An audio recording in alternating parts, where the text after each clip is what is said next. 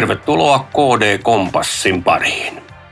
Vuosikymmeniä jatkunut konflikti Israelin ja palestiinalaisten välillä on terroristijärjestö Hamasin Israelin tekemän hyökkäyksen myötä muuttunut sodaksi.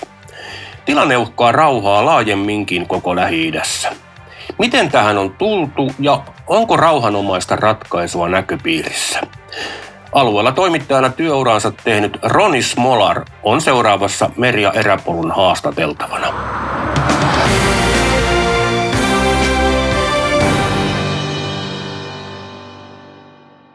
Roni Smolar, olet aiemmin työskennellyt parikymmentä vuotta suomalaismedioiden kirjanvaihtajana Lähi-idässä. Nyt tosi olet ollut jo pidempään eläkkeellä. Kuinka objektiivisen ja luotettavan kuvan me nyt tällä hetkellä Suomessa saamme tästä Hamasin ja Israelin konfliktista ja, ja sodasta Kaasassa? No kuten aikaisempienkin konfliktien yhteydessä, niin tuo kuva ei ole aina täysin, sanoisinko, tasapuolinen. Ja silloin kun se ei ole tasapuolinen, niin voidaan tietysti kysyä, että onko se täysin luotettava. Ja tässä tapauksessa niin kiinnitin huomiota siihen, että hyökkäyksen kohteeksi joutunut Israel oli pari päivää kansainvälisen median, myös Suomen median eh, eh, myötätunnon kohteena, mutta sen jälkeen se heilahti sitten aivan toiselle, toiseen suuntaan ja siihen perinteiseen, eli ollaan niin kuin heikomman puolella ja se on niin kuin selvä. Kuinka realistista on tällä hetkellä puhua kahden valtion ratkaisusta? täytyy muistaa tai tuntea tuo alueen historia tai koko kriisin historia. Kriisihän ei alkanut tuota, kuuden päivän sodasta niin kuin on annettu ymmärtää, että silloin palestinaiskysymys tuli niin kuin maailman tietoisuuteen, vaan, vaan lähtökohtahan oli, oli se, että lähinnä arabivaltiot eivät halunneet keskuuteen juutaisvaltiota. Mutta YKhan silloin päätti Palestiinan, brittivallan Palestiinan jaosta ja jakoi sen alueen kahteen, kahteen osaan, juutalaiseen ja arabiosaan. Juutalaiset hyväksyivät ja, ja osapuoli taas torjui oman, om, tarjotun oman alueensa. Tää, tästähän on nyt lähinnä kyse. Ja, ja tuota, niin kuin totesit, niin, niin Israel on melkein jokaisena itsenäisyyden aika, ajan vuosikymmenen joutunut käymään sotaa. Eli tuon, tuon luettelon 73 jälkeen, niin, tai anteeksi, 67 jälkeen oli sitten tämä Jonkipurisota, joka oli yhtä katastrofaalinen Israelille kuin tämä Hamasin hyökkäys, eli, eli Israel yllätettiin silloin täysin. Eh, mutta kysymykseen siitä, että kahden valtion ratkaisu, että onko se ylipäänsä realistinen, niin tämän ajan myötä se on tullut hyvin epärealistiseksi. Juuri sen takia, että arabiosapuoli, tässä tapauksessa palestiinalaiset, eivät ole eh, yksimielisiä kyllä yksimielisiä sen suhteen, että he vastustavat Israelin valtiota, mutta heillä on kaksi hallintoa, yksi joka on tuolla länsirannan Ramallahissa ja toinen joka on Gaasassa ja ovat täysin eri linjoilla. Gaasan, Gaasan palestiinalaiset torjuvat Israelin valtion täysin, kun taas Ramallahissa oleva hallinto joka on kansainvälisesti myös tunnustettu, niin on tunnustanut myös Israelin valtion. Sitten tuo väestö on kasvanut näiden vuosikymmenen aikana, tila on yhä vähemmän.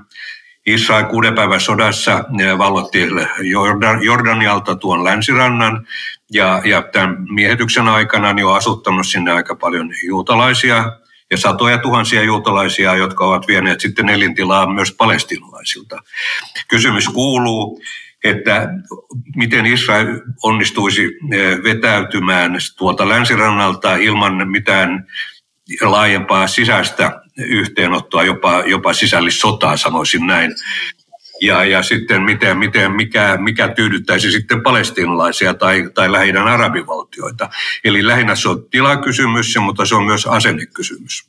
Roni Smolar, sinä olet tunnet tuon alueen todella hyvin.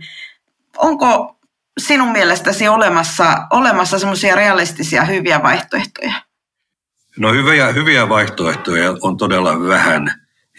Siihen tarvitaan todella venymistä ja, ja, ja tuota, lähinnä mä näkisin kylläkin tämän kahden valtion ratkaisun, kun sitä heitetään, se heitetään aina silloin tällöin kriisien yhteydessä esiin. Tässä on hieman tämmöistä romantiikkaa myös. Se kuulostaa hyvältä, mutta käytännössä se on kyllä mahdotonta toteuttaa. Eh, on puhuttu siitä, että Israel ja palestinaisalueet muodostaisivat liittovaltion. Eh, miten se onnistuisi? Eh, silloin se voidaan tietysti kysyä, että kuinka kauan Israel pystyy olemaan juutalaisvaltio. On puhuttu siitä, että länsirannan palestinalaiset muodostaisivat liittovaltion yhdessä Jordanian kanssa, jonka väestöstä 80 prosenttia on palestiinalaisia – tässä on monta tämmöistä vaihtoehtoa, mutta jokainen niistä sulkee toisensa pois. Eli, eli mitään, mitään ratkaisua ei kylläkään ole. Palestinalaisiahan on sitten eri puolilla lähitää, lähinnä pakolaisina, pakolaisleireissä, Libanonissa, Syyriassa, Egyptissä, Jordaniassa, Israelin puolella ja näin edelleen. Eli, eli tuota, Tämä on, vaikka silloin 90-luvulla, kun syntyi tämä niin kutsuttu Oslon sopimus, mikä piti viitottaa kohti pysyvää rauhaa, silloin se oli myös osana tätä romantiikkaa. Eli, eli se on, Norja toi tämmöisen uuden vaihtoehdon sen perinteisen amerikkalaisjohtoisen tuota, rauhanetsinnän rinnalle. Ja siihen niin kuin tartuttiin. Ja sen, sen Oslon sopimuksen nimiin tässä on niin kuin myös vannottu. Mutta sekin on ajan myötä nyt sitten tuota, haalistunut. Voidaan tietysti sanoa myös, että palestinalaisilla on ollut huonoja arabijohtajia, jotka ovat puhuneet heidän puolestaan, tai heillä on itsellään ollut huonoja palestinaisjohtajia. Eli, eli syitä on niin syvissä kuin se, se, sepissä. Et tuota, en, en mene ihan, tässä on vaikeaa osoittaa niin kuin sormella ketään tai mitään. Tilanne on vaan tämä. Nyt ympäri maailmaa tämän Gaasan kriisin tai sodan aikana on osoitettu mieltä niin Israelin puolesta kuin etenkin nyt sitten viime viikot palestinalaisten puolesta. Myös Suomessa on useammassa tällaisessa pro-Palestiina-mielenosoituksessa huudeltu sellaisia iskulauseita, jotka ovat kuin ihan Hamas-terroristien suusta. Euroopassa ja maailmalla juutalaisvastaiset teot ovat lisääntynyt. Kuinka huolestunut nyt pitää olla antisemitismin noususta? No siitähän on näyttöä ihan, ihan maailmanlaajuisesti, mutta erityisesti Euroopassa, missä nyt Euroopan historia on, on tuota pelottavana esimerkkinä. Eh, kun mielenosoituksissa huudetaan, että joelta eh, merelle on siis on tuleva niin kuin Palestiinan valtio, tarkoittaa sitä, että silloin Israelin valtiota ei olisi. Ja, ja tämähän on, on se, joka, joka tuota, on, tai kuulostaa juutalaisten korvassa erittäin, erittäin pahalta. Samoin kuin noin mielenosoituksessa kuulee, että tappakaa juutalaiset.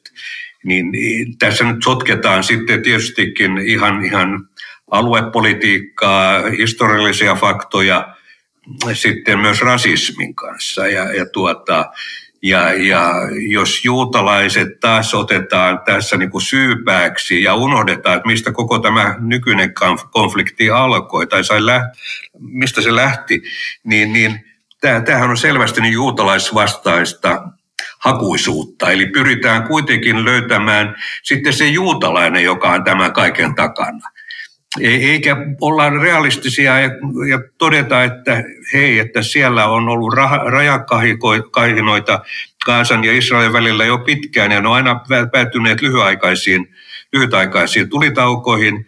Ja, ja, ja sitten nyt tapahtui tämmöinen kunnon isku, pahin isku, juutalaisia kohtaa sitten holokausti.